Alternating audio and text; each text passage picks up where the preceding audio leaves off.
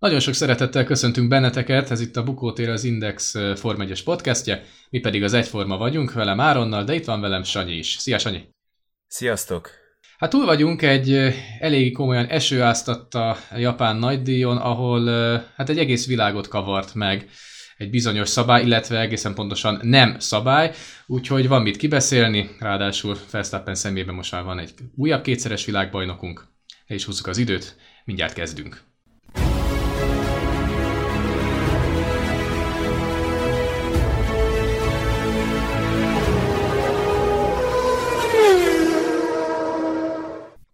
Hát akkor csapjunk is bele, Sanyi, én azt mondom, hiszen tényleg nagyon sok mindent kell átbeszélnünk. Hát először is kezdjük magával, tényleg Suzuka-val, ami a versenynaptárnak az egyetlen olyan versenypályája, illetve én személy szerint nem is nagyon tudok másikat, de biztos van egyébként, amely ugye önmagát metszi, tehát egy 8-ast ír le.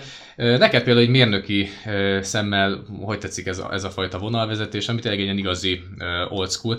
Meg egy másik kérdésem is ide vonatkozik, hogy volt már szerencséd ott a helyszínen lenni? Lehetett volna, nem voltam egyébként. Volt ilyen lehetőség a csapatban, hogy a, az alkatrészeket vittük ki a csapat után mérnökként, és ugye ezek azok az alkatrészek voltak, amik későn készültek el, és nem egy csomagküldő szolgálatot bízott meg a, a versenycsapat. Én nem mentem így el, mert, mert inkább családdal maradtam otthon. Egyébként én nagyon szeretem ezt a pályát, szerintem nagyon karakteres, nagyon különleges abból a szempontból, ahogy említetted, hogy önmagát metszi. Nem tudom, hogy ez, ez milyen okból kifolyólag alakult így annó, amikor ezt a pályát megépítették, de, de tényleg, tényleg érdekes. Vannak benne nagyon lassú kanyarok, hajtű kanyarok, vannak benne kanyar kombinációk, ugye az ö, essek követik egymást, ahol, ö, ahol tényleg az autóknak egy bizonyos tulajdonsága próbára van téve, és aztán vannak olyan részek, ahol hosszú egyenesek vannak, és, és a, egy másik fajta tulajdonságát teszi próbára az autónak. Ugye az első az a futóművet, hogy ö, milyen jól állítható, milyen jó ö, nyeli el az autó azokat a erőket, amiket el kell nyelni, hogy a gumia lehetőleg jobban le legyen nyomva az aszfalthoz, illetve a, a, a gyors részeken, ahol hosszú egyenesek, padlógázas kanyarok, hogy mennyire jó a, az autónak az aerodinamikája, mennyire hatékony. Ugye itt a hatékonyság a lényeg, hiszen az, hogy, hogy ugye a lassabb részeken, vagy a közepes tempójú részeken meglegyen a leszorító erő, de ugyanakkor a gyors részen minél kisebb legyen a légellenállás, ez, ez hatékonyság kérdése, ez nem az, hogy, hogy most vagy ezt a csomagomat használom, vagy azt, hanem igazából itt mind a kettőt kéne, úgyhogy ezért, ezért is nagyon izgalmas egyébként mérnöki szem, szempontból is, beállítás szempontjából is. Hát akkor abszolút itt mindig fel van adva a lecke a mezőnynek, nem csak tényleg a versenyzőknek, hanem a mérnököknek is, hogy tényleg melyik irányba menjenek el, mondjuk teszem azt a beállításokkal. Illetve azt is tegyük hozzá, hogy itt ugye 2019-ben jár utol, járt utoljára a mezőny, itt a koronavírus járvány miatt hát a távol-keletre eléggé komoly kihagyás volt F1-es szempontból, és Szingapurban is hosszú idő után jártak még az előző verseny hétvégén. De akkor tényleg ugorjunk is bele a hétvégébe, hiszen az időmérő edzésen ott aztán tényleg minden, minden eddiginél szorosabban alakult a, az ütközet. Bevallom, egyszerűen nem is tudom felfogni azt, hogy hogy, hogy lehet ennyire picike különbség két konstrukció között, és tényleg ezt már sokszor megénekeltük, hogy ezért csodálatos hogy tényleg a Forma 1, hogy két teljesen eltérő filozófiával épült autó között egyetlen egy század másodperc a különbség. Tehát nem tudom, ezt, ezt, ezt a különbséget, ezt hogy lehetne mondjuk szemléltetni? Hát ez semmi. Én szerintem, szerintem azok nagyon szemléletesek a, a Forma 1-es portálokon fönt szoktak lenni ilyen videók, ahol mutatják, hogy az egyes kanyarokban az egyik autó mennyivel van előrébb, mennyivel van hátrébb, melyik mikor érinti az egyes kanyar csúcspontokat, és hát tényleg ez, a, ez, a, ez az egy század másodperc, hát nem tudom, gondolom van, aki kiszámolta, de én így egy-két centire gondolnék. Egy-két centi a elég hosszú pályán, ugye 5 méter kilométer fölött van a pálya ö, nyomvonala, hát igen, az, azért, az, azért az tényleg csodálatos.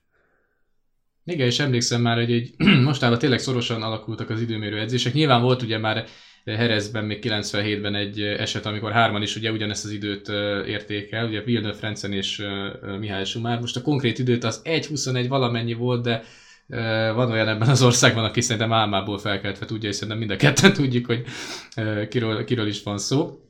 De hát ez elképesztő volt tényleg, hogy Verstappen ezt így meg tudta csinálni, ráadásul egy olyan Ferrari ellen, amelyik tényleg szerintem idénre ez kimondható, hogy tényleg az időmérő edzéseknek az, a, illetve inkább azt mondom, hogy az egykörös tempónak a, a, a királya, főleg ugye elsősorban Lökler személyében. Na de mindegy, Verstappen behúzta a polpozíciót és megtette az első lépést ahhoz, hogy kétszeres világbajnok legyen. Ehhez ugyebár előzetesen annyi kellett, hogy megnyerje a versenyt és megfussa a verseny leggyorsabb körét, ezzel megkapva a bónuszpontot. Na de hát az ugyebár nem, nem egészen úgy történt, mint ahogy a statisztikák ezt mondjuk előre prognosztizálták. Ugye megtörtént a rajt, ez engem nagyon meglepett, hogy Lökler jobban rajtolt, szerintem idén talán első alkalommal tudta lerajtolni Verstappent, tehát az biztos, hogy nagyon kevésszer tudott idén jobb rajtot fogni, mint a címvédő.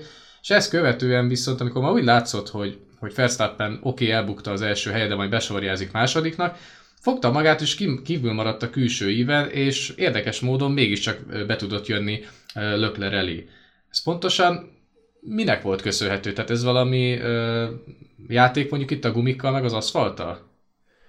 Nagyon jól látod. A, az esőben ugye egész más íveket kell menni, mint száraz időben. Ugye a száraz időben felgumizódik a pálya, egy, egy, egy réteg gumi kialakul rajta, és amikor erre ráesik az eső, akkor onnantól kezdve ez a, ez a, a tulajdonképpen a, az autó kereke és a gumi réteg, ami az aszfalton kialakult, az nagyon csúszósá válik ez a kapcsolat, vagy hát nagyon csúszós, csúszósabbá, mint, mint az a rész, ahol nincsen fölgumizva. És emiatt uh, izgalmas, meg emiatt szokták azt mondani, hogy egy, egy versenyző akkor igazán jó, hogyha jól tud menni az esőben is, és uh, egyébként én, én mindig szoktam figyelni, hogy a Verstappen az csinálja, amikor felvezető uh, kör van, vagy, vagy a safety car mögött kell menni, akkor ő próbálgatja. Ugye volt egy vagy két verseny is, nem tudom, az már jó régen volt, de egy szezonon belül, amikor az esőben a safety car mögött Verstappen egyszerűen megpördült, aztán valahogy összeszedte, vagy a felvezetőkörön is volt ilyen, a Hungaroringen tényleg, az itt volt a Hungaroringen, ez azért van, mert ő próbálgatja. Tehát biztos a többiek is próbálgatják, de hogy ő, ő folyamatosan minden egyes négyzetcentiméterét meg akarja ismerni a pályának, hogy hol van az a rész, ahol nincsen fölgumizva, ahol az esőben is jól tud tapadni. Hát valószínűleg ez történt, hogy a felvezetőkörön ő megnézte, hogy a saját részén milyen tapadás van. És hát gondolom, mint egy tökéletes számítógép, ő a GRU-ket följegyezte magában, hogy jó, körülbelül itt lesz a határ, és akkor hihetetlen mélyet fékezett, tehát az valami elképesztő volt az a féktáv már ott is. Ugye ott a, a, az első kanyar az, az uh, Suzuka-ban kanyar, tehát folyamatosan igazából a, a kanyarban fékeznek a, a, a versenyzők, és utána azért fékeznek, hogy a második kanyarra már megfelelően visszalassuljanak, és, és, és azért ott a belső ív az, az ott jobban föl volt gumizva, és ezért Leclerc hátrányosabb helyzetben volt. Hiába rajtolt jobbat, egyébként ugye a kevésbé gumis részen, a belső oldalon, ahol az autók nem szoktak menni, ott egyébként neki is jobb volt a tapadása, és mire a kettes kanyarból már elindultak kifelé, elkezdtek kigyorsítani, addigra már megvolt az az előnye a Verstappennek, hogy, hogy, hogy be tudjon menni elé, és hogy előtte tudjon maradni. Hát tényleg lehet szídni ezt a srácot, de, de tényleg ott van a legjobbak között, hogy ezt így felismerte. Nekem egyébként, amikor láttam ezt a manővert, azonnal beugrott Fernando Alonso, aki 2006-ban, hát ki kell, hogy mondjam, mondom, hülyét csinálta teljes mezőnyben a Hungaroringen azon a kaotikus versenyen mert uh, nyilván ugye volt egy időmérőről hozott büntetése neki is, illetve Schumachernek is, illetve bocsánat, még a szabad edzésről hozták magukkal, ezért Alonsonak, hogyha jól tudom, akkor a 14. helyről kellett rajtolni, és egymás után előzte meg a riválisokat, köztük Mihály Schumachert is ezzel a módszerre, hogy kiment a, a előzetesen teljesen ostoba lépésnek tűnő külső ívre, és egy az egyben körbeautózta az összes autót, illetve ugyanezt Alonso eljátszotta Massa ellen egy évvel később, 2007-ben már a McLaren színeiben a Nürburgringen. Szegény Massa, szerintem nem tudom, két-három-négy kör lehetett már csak hátra, és akkor bukta el a győzelmet. Ugye Alonso is ennek tényleg egy nagy mestere volt már akkor is. De tényleg szerintem azt lapozzunk tovább, hiszen a rajt után kezdődött csak el igazán itt a, az élet, annak ellenére, hogy hát hamar leintették a versenyt, mert tényleg rettenetesen rosszak voltak a, a körülmények, amiknek ugye Science lett az első mondjuk úgy igazi áldozata itt az élmezőnyből, akivel én úgy láttam, hogy ez a bizonyos aquaplaning hatás bánt el, tehát ezt magyarul elég kurtán lehet lefordítani, tehát vízen felúszás, ilyen csúnyán fogalmazva. Mi ez a, mi ez a jelenség pontosan, Sanyi, ezt, ezt mi okozza? Ez nagyjából ugyanaz, mint a vízisielés, tehát amikor a, a, akkora a sebesség, hogy, hogy már a, a víz siklás, egyébként siklásnak is szokták mondani, mondjuk a szörfözésnél, amikor már nem süllyed el a deszka, hanem a víz tetején tud menni. Nagyjából ugyanezt történik egy sokkal kisebb felülettel, a tapadó felületével az autónak, nem tudja már a, a gumi megfelelő mennyiségű vizet kivezetni oldalra, ezért fölúszik tulajdonképpen a tetejére. Úgyhogy nem aszfalt gumi kapcsolat alakul ki, hanem víz gumi, ami tulajdonképpen tényleg, mint hogyha jégen lenne az autó, az, az pont ugyanolyan. És hát ugye ez egyik pillanatról a másikra megtörténhet, ha meg egyszer már megcsúszott az autó, ha csak egy pici kis vízátfolyás is van, és az ugye pont a kanyar közben ö, és az autó megcsúszott, akkor már nem lesz akkor a tapadás, hogy, hogy, hogy ö, újra fölépüljön a tapadás tulajdonképpen, szóval csúszásban marad az autó, és hát, hát kicsúszik. Gondolom, nem mondok nagy utasságot, de ez gondolom közúton is bármikor ilyen esetben előfordulhat.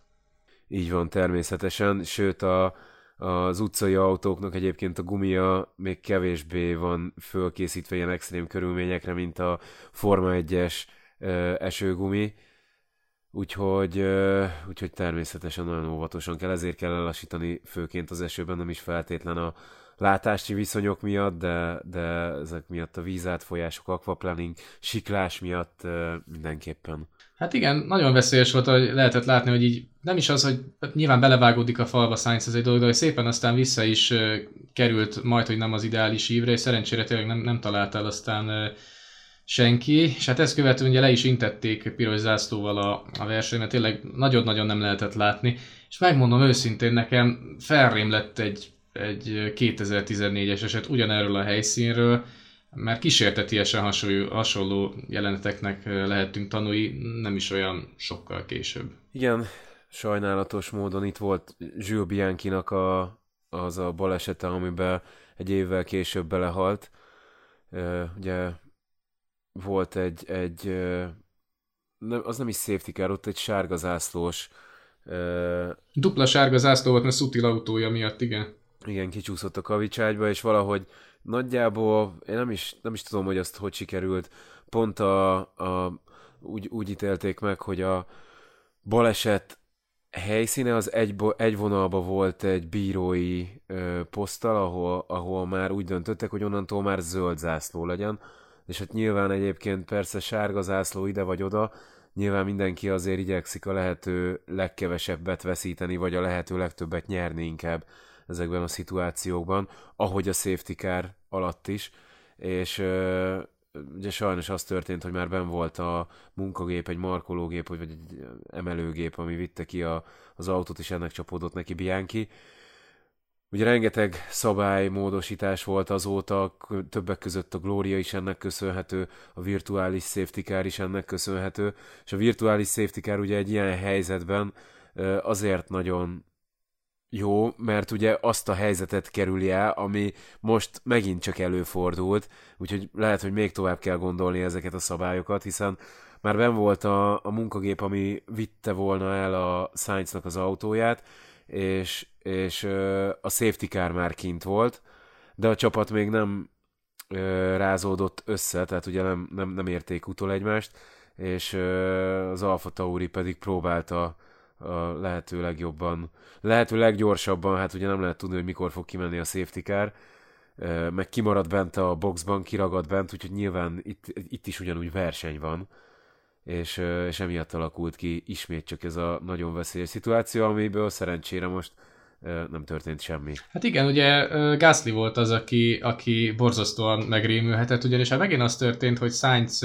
autóját ugye elkezdték menteni, csak mivel ugye Gasly a, a box utcából eredt utána a mezőinek, ezért ő jóval később ért oda erre a, erre a helyszínre, és hiába, amit mondtál is, hogy hiába volt már ugye nyilván sárga zászlózás, ő azért, hogy mondjam, próbálta nyilván utolérni a mezőnyt, és egyszer csak tényleg azt látta, hogy ebben a, ebben a nem is tudom, ez a, már szinte ködszerű volt tényleg a, a, előtte ez a körülmény, hiszen annyira fölverték a, a vizet előtte a többiek, hogy a felvételen is, a fedélzeti kamerával is alig lehetett ott látni, hogy tényleg már megint ott áll a traktor a pálya szélén, tehát csak a villogóját lehetett nagyon halványan látni, Úgyhogy nem csodálom, hogy Gasly tényleg ugye megtörtént ugye a verseny félbeszakítás, és örjöngött a csapat előtt, hogy ezt neki... Valószínűleg ő azért volt pipa, mert nem mondta neki a csapat, hogy ez a markoló már ott van bent, és föl is ment, hogyha jól tudom, a stewardokhoz is ezt számon kérni, hogy hát basszus, majdnem, majdnem úgy jártam, mint, mint Bianchi.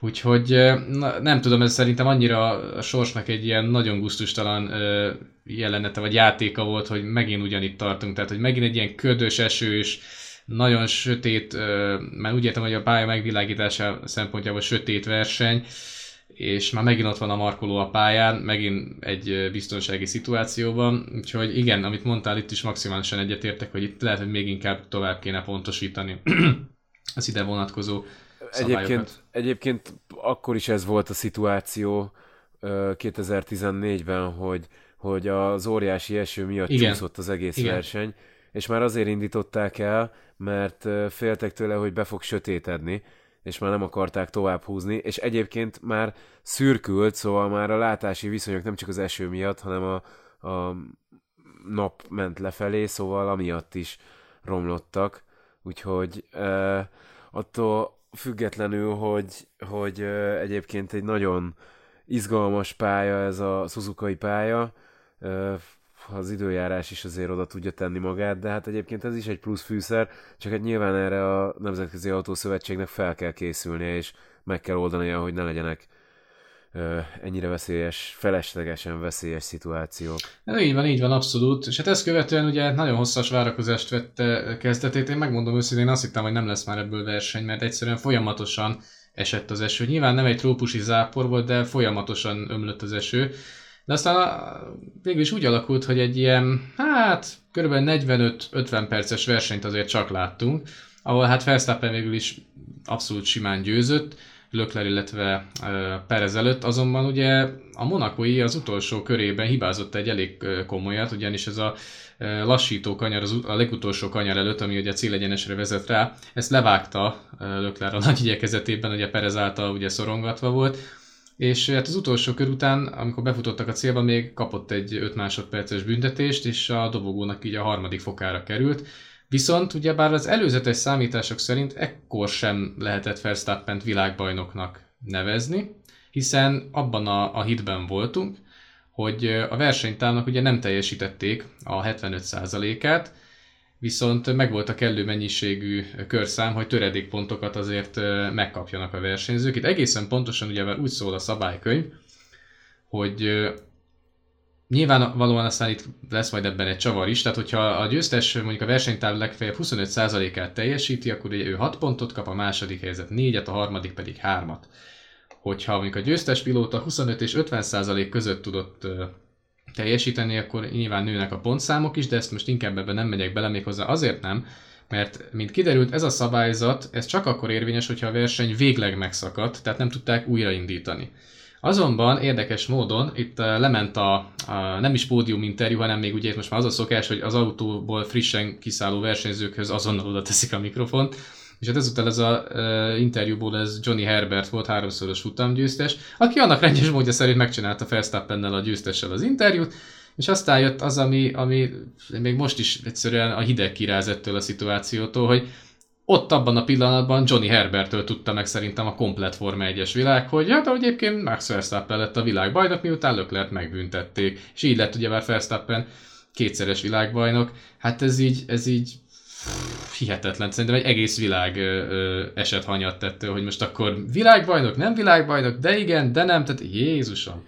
E, igen, érdekes, de megmondom őszintén, engem azért nem ö, húzott fel ennyire ez a dolog, vagy hát azért nem jöttem tőle ennyire lázba, mert azért valljuk be, számítani lehetett rá, tehát hogyha nem most, akkor következő vagy az azutáni versenyen ö, Verstappen világbajnok lett volna, és ö, lehet, hogy ö, tényleg kellett volna még egy-két verseny, de még az is lehet, hogy itt ezen a versenyen ö, majd kihozzák még, hogy ja, hogy nem, igen, ezt kifelejtették a szabályzatba, hogy miért nem írták bele, de akkor ö, ezt így gondolták, meg úgy gondolták, szerintem teljesen mindegy. Annyival ö, jobb és biztosabb a, a Red Bull és a, a Verstappen ebben az évben, hogy, hogy ö, ennek olyan nagyon nagy jelentősége nincsen. Persze annak van, hogy világbajnok lett, és nyilván ez egy nagyon ö, ilyen fiatalon ugye kétszeres világbajnok, hogy is van, hogy, hogy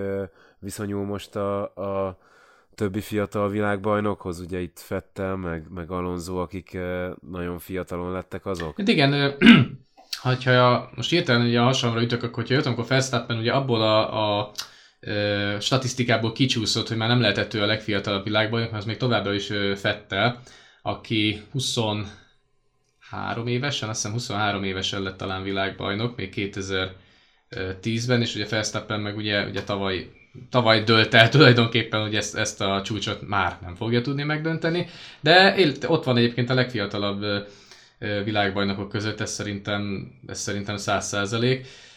Amit mondasz egyben, egyébként egyetértek, hogy nyilván itt már csak húztuk a, a, az időt, hogy most akkor mikor lesz már világbajnok, és Japán egyébként erre egy tökéletes helyszín, csak, csak maga engem inkább az bosszantott, hogy akkor ezek szerint, ahogy tavaly is nem volt az FIA helyzet magaslatán, úgy most sem.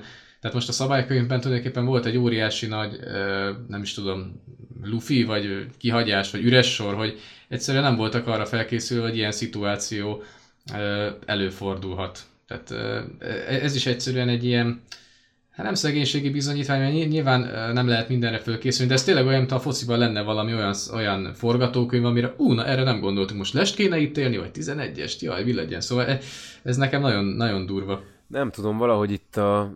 Igen, egyébként ez egy tök jó példa, hogy a, a fociban, meg ugye általában a sportokban úgy nagyon nem szoktak hozzányúlni a szabályokhoz. Akkor szoktak hozzányúlni a szabályokhoz, hogyha szeretnék, hogy az a sport látványosabb, vagy izgalmasabb legyen.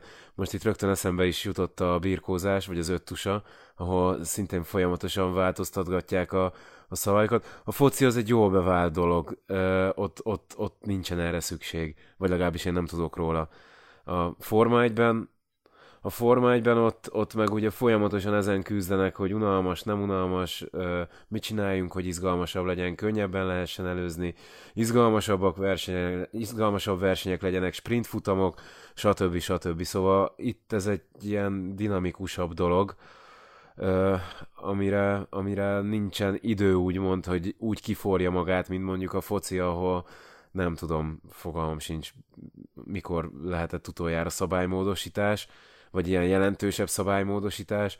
Igen, itt ez benne van a pakliban, ugyanúgy, mint ahogy a, tehát ugye ez a versenyszabályzat, ugyanúgy a, a technikai szabályzatban ott is megvannak ezek a kiskapuk, amiket, amiket hogyha egy idő után, hogyha hosszabb ideig marad ez a szabály, esetleg kisebb változtatásokkal, akkor be lehet tömködni ezeket a kis lyukakat. Hát így van, akkor ez is, ezt is most már majd be kell, hiszen Érdekes statisztikák vannak, hogy már több mint ezer futamon túl van a, a, a Forma 1 így történelmi szinten is, és ilyen még nem volt soha, hogy egy megszakított, majd újra elindított verseny ne érje el a 75%-át. Tehát, hogyha elint, mondjuk meg is szakítottak egy versenyt, kivárták a kellő időt, az általában mindig elérte a, a teljes távnak a 75%-át, tehát lehetett teljes pontokat adni. Tehát ezért is volt, ez, ezért is elképesztő ez a, ez a lyuk egyébként a szabálykönyvben, hogy tényleg most volt elő először, ilyen először. Tehát már, már azt lehet mondani, hogy egy ilyen viszmajor körülbelül. Erről nekem pont az jut eszembe, ami a szezon elején itt folyamatosan téma volt a delfinezés. senki nem foglalkozott vele, mert soha nem kellett még azzal foglalkozni, hogy akkor a leszorító erők, nem, ez nem igaz, hogy soha, régen kellett, amikor még nem voltak ilyen eszközök. Szóval amióta ilyen szélcsatornás mérések meg számítógépes szimulációk vannak, azóta nem kellett azzal foglalkozni, hogy a célegyenes végén mekkora leszorító erő keletkezik, hiszen ott csak a cél annyi volt, hogy minél kisebb legyen a légellenállás. A fékerőt azt így is úgy is el tudják érni, mert úgyis borzasztóan nagy a leszorító erő, de hogy összeüljön teljesen a, az autónak a futóműve annyira, hogy a levegő ott egy új fajta, vagy új áramlási irányt keres, erre nem volt példa. Hát ilyenre se volt példa, úgyhogy ez a, nem tudom, a legek szezonja lesz még itt a végén.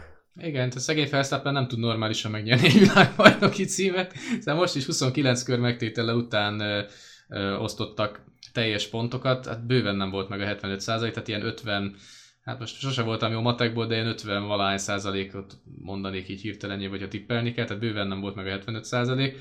De hát mindegy, ez már így alakult. Arra most szerintem ne vállalkozzunk, hogy a konstruktőri világbajnoki címet megtippeljük, hogy már megnyerte a Red Bull. Majd szerint, egyébként szerintem, előttem majd szerintem az összes szerkesztőség, az összes szakmabéli, szakportál, F1-es berkek most ezt számolgatják szerintem még mindig, hogy nem most akkor mi van.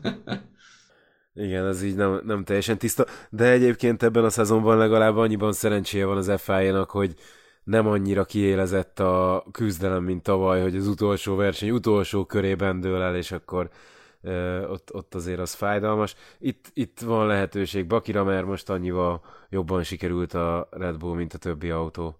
Igen, ezt egyébként Verstappen is elmondta, hogy, hogy borzasztóan jó volt az idei autó, és tényleg az évelei, hát mondjuk úgy lehet így nevezni, nem botladozások mellett talán ez a szingapúri üzemanyag fú, nagyon idézőjelbe rakom, balhé volt az egyetlen olyan Red Bull hiba, amit most így hirtelen elő tudok venni. Borzasztóan kiegyenlített teljesítményt tudtak nyújtani. Perez személyében van egy tökéletes második számú versenyzők, aki mind, tulajdonképpen mindig összeszedte a, a győzelmet, amikor mondjuk Verstappen éppen nem tudott valamiért ott lenni. Nagyon összeállt ez a csomag. Úgyhogy uh, ilyen szempontból a Red Bull örülhet. A másik szempont viszont, a másik szempontból pedig nem, ugyanis uh, a elmúlt napokban felröppent uh, először nyilván csak pletyka szintjén, hogy bizony a Red Bull, illetve az Aston Martin túlköltekezte magát 2021-ben, tehát a 145 millió eurós, dolláros, most írtam, nem tudom az árfolyamot, költségvetési limitet azt átlépték, és az FIA el is kezdte vizsgálni mind a két csapatot, az Astonról jelenleg azért még nem tudunk biztosat, viszont a Red Bullnál valóban túllépték a vizsgálat szerint ezt a keretösszeget, méghozzá olyan nagyjából 2 millió dollárral, illetve vagy euróval, úgyhogy ami mondták, hogy nagyjából 5%-os túllépés, és elméletileg ezt viszont nem az autóra vagy az autó körül költötték el, hanem elméletileg ilyen uh, háttér folyamatokban, tehát az étkeztetésre, uh, kifizetések, fizetésekre, de azért eléggé kellemetlen szituáció. Az étkeztetés az talán annyira nem durva, de azt a, tehát ugye a szabályzat szerint a mérnököknek a fizetése is benne van a költségsapkában, ugye azzal annyira nem járnának jól, de hogyha, hogyha a könyvelési adatokból az sikerült az FI-nak visszafejtenie, hogy a, a valóban az étkeztetésre, hát most itt ez nem tudom, hogy a, a gyáron belüli étkeztetés, mert egyébként itt versengenek ebben is egymással a Forma 1-es csapatok, hogy kik tudnak, melyik csapat tud jobb körülményeket biztosítani a, a mérnököknek, hát melyik helyen dolgoznak szívesebben a mérnökök, úgyhogy euh, még azt is el tudom képzelni, hogy most ingyen kaja van délben meg este is, vagy, vagy valami nagyobb támogatás, hogy, hogy euh, jutányosan tudjanak étkezni a mérnökök, az ott dolgozók, de az is lehet, hogy a verseny helyszínén, ugye a pedokban a cateringgel szálltak el, hogyha viszont ez a helyzet, azt meg gondolom kb. el tudják tusolni marketing költségek alá, ami meg egyébként egyáltalán nincsen korlátozva. Gondolom ennek az az értelme, hogy, hogy minél népszerűbb lehessen a forma, egy minél több emberhez eljusson, és akkor emiatt a marketinget nem korlátozzák. Úgyhogy ha, ha sikerül abba az irányba terelni, akkor még lehet, hogy még meg is cirógatják a Red Bull fejét, hogy ah, igen, jó van, akkor erre többet költöttél, akkor, akkor az úgy mindjárt más. Hát igen, akkor már is más lesz a leányzó fekvése. Hát igazából aztán a Red Bull is kiadott ma, a mai napon, október 10-én egy ilyen, hát mondjuk kommunikét, hogy hát nagyon meglepte őket, hogy, hogy az FIA vizsgálata végül is erre jutott, de azt mondták még, hogy ők is nyilván át fogják nézni a, a beadványokat, mert ők szó, lelkiismeretesen centről centre, egyébként most már megnéztem, dollár árfolyamról beszélünk, tehát centről centre átnéztek mindent, tehát nem is értik igazából jelenleg, hogy akkor hogy jutott az FIA erre a megállapításra. Az mondjuk eurónál is cent lenne. Igen. Így a legalább a cent az tényleg a helytálló. mindegy. Mind a két esetben. Úgyhogy érdekes lesz. Mm, személy szerint mondjuk te milyen mm, büntetést tudnál elképzelni a csapatnak, ha és amennyiben valóban helyben marad ez a döntés? Ö, fú, hát nyilván itt meg kell vizsgálni, hogy milyen ö, területre ment el több megvizsgálni. Hát ennek nyilván benne kéne lenni a szabályba, de hát annyira nehéz ezt meghatározni, hogy, hogy ö, a költségvetést hogyan lehet szabályozni. Tehát tényleg ez mindig, amíg, amióta világ a világ, vagy hát van forma egy a világon, azóta az úgy történik, hogyha egy csapatnak van pénze, azt így vagy úgy, de el fogja költeni. Hogyha nem engedik, hogy versenypályára menjenek tesztelni, akkor kiépítenek olyan labort, ami szinte egy versenypályát szimulál le. Hogyha nem lehet ö, gyárat építeni, akkor majd elköltik pilótaképzésre. Ha nem lehet arra, akkor majd elköltik egyetemekre, hogy onnan rögtön vigyék a mérnöket. Szóval annyi, annyi dologból áll össze a Forma 1, hogyha egy picit is akármelyik területen jobb tudsz lenni, mint a, az ellenfeled, akkor ott már előnyre teszel szert. Szóval emiatt szerintem nagyon nehéz. Nyilván, hogyha az autó fejlesztésére egyértelműen több pénzt költött el, nem tudom, én, én, én pont gondolkoztam amikor fölröppent ez a hír, hogy, hogy mi lenne erre a jó megoldás, és nekem egy olyan dolog jutott eszembe, aztán majd lehet, hogy az FIA ellopja az ötletet, hát mindegy, csinálják meg, hogyha... Na mindegy, szóval a, én szerintem egy olyan lenne jó, hogyha nem tudom, egy millió dollárra túllépik a keretet, akkor ö, fizessenek, be kelljen fizetni annak a dupláját mondjuk büntetésként, és ö, annyival csökkenjen a következő évi elkölthető ö, keretük. Tehát most 145, akkor 1 millióval többet költött, akkor jövőre csak 143 milliót lehessen költeniük. És hogyha azt is túlépi, akkor megint ugyanígy, és akkor rá lennének kényszerítve, tehát nincsen az, hogy hát idén kifizetünk tök mindegy, egy 10 milliós büntetés, de jövőre olyan autónk lesz, hogy azzal mindent megnyerünk, és akkor erőre teszünk szert mint például ami a Mercinél volt, hogy 6-7 éven keresztül a nyomukba se lehetett érni. Hát figyelj, ragadj egy tollat vagy billentyűzetet, és akkor ezt írd meg szerintem nekik, és ha valamit tényleg kapsz valami pozitív elbírálást, akkor rögtön válaszolj, mert akkor mindenképpen ezt leközüljük mindenhol. De egyébként komolyra fordítva, egyébként igen, tehát valamilyen szankcionálási rendszer ebben a szem, ebből a szempontból nem ártana.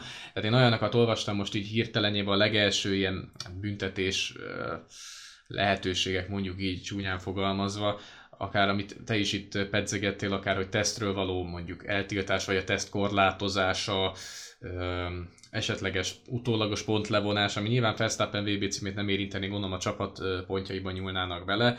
És egyébként ez is tök érdekes, hogy rögtön a Mercedes ezt megragadta itt a lehetőséget, és most ott üti a Red Bullt, ahol tudja, illetve a Ferrari is egyébként, csak hogy finomabban a Hamilton is mondta, hogy hát igen, is biztos, hogy benne volt, hogy az autót, hogyha lett volna nekünk is ennyivel több pénz, akkor az autót mi is tovább fejlesztjük, ha igen ám, csak ugye nem az autóról van szó elméletileg, tehát, de nyilvánvalóan a Mercedes is ugye ilyenkor mindent bevet, amit be lehet, tehát ez a, ez a politika, ez, ez a két csapat között, ez egészen elképesztő. Ezért is volt szerintem idén jobb, hogy inkább egy Red Bull Ferrari csata volt, mert jóval kevesebb volt ez a politikai ö, csatározás. Hát meglátjuk majd, hogy az a következő hetek, hónapok milyen egyéb döntéseket fognak hozni. Az biztos, hogy itt a japán nagydíj kibeszélő, vagy a japán nagydíjat kibeszélő podcastünk most a vége felé közeledik. Nagyon szépen köszönjük, hogy velünk tartottatok. Szerintem Max Verstappen személyében tényleg az, az szerezte meg az idei bajnoki címet, aki leginkább megérdemelte. Sanyi, köszönjük szépen, hogy itt voltál.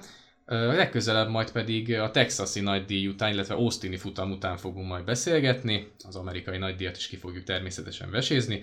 Akkor is tartsatok majd velünk. Sziasztok! Sziasztok, köszönjük szépen a figyelmet, szép napot, szép estét, jó éjszakát, sziasztok!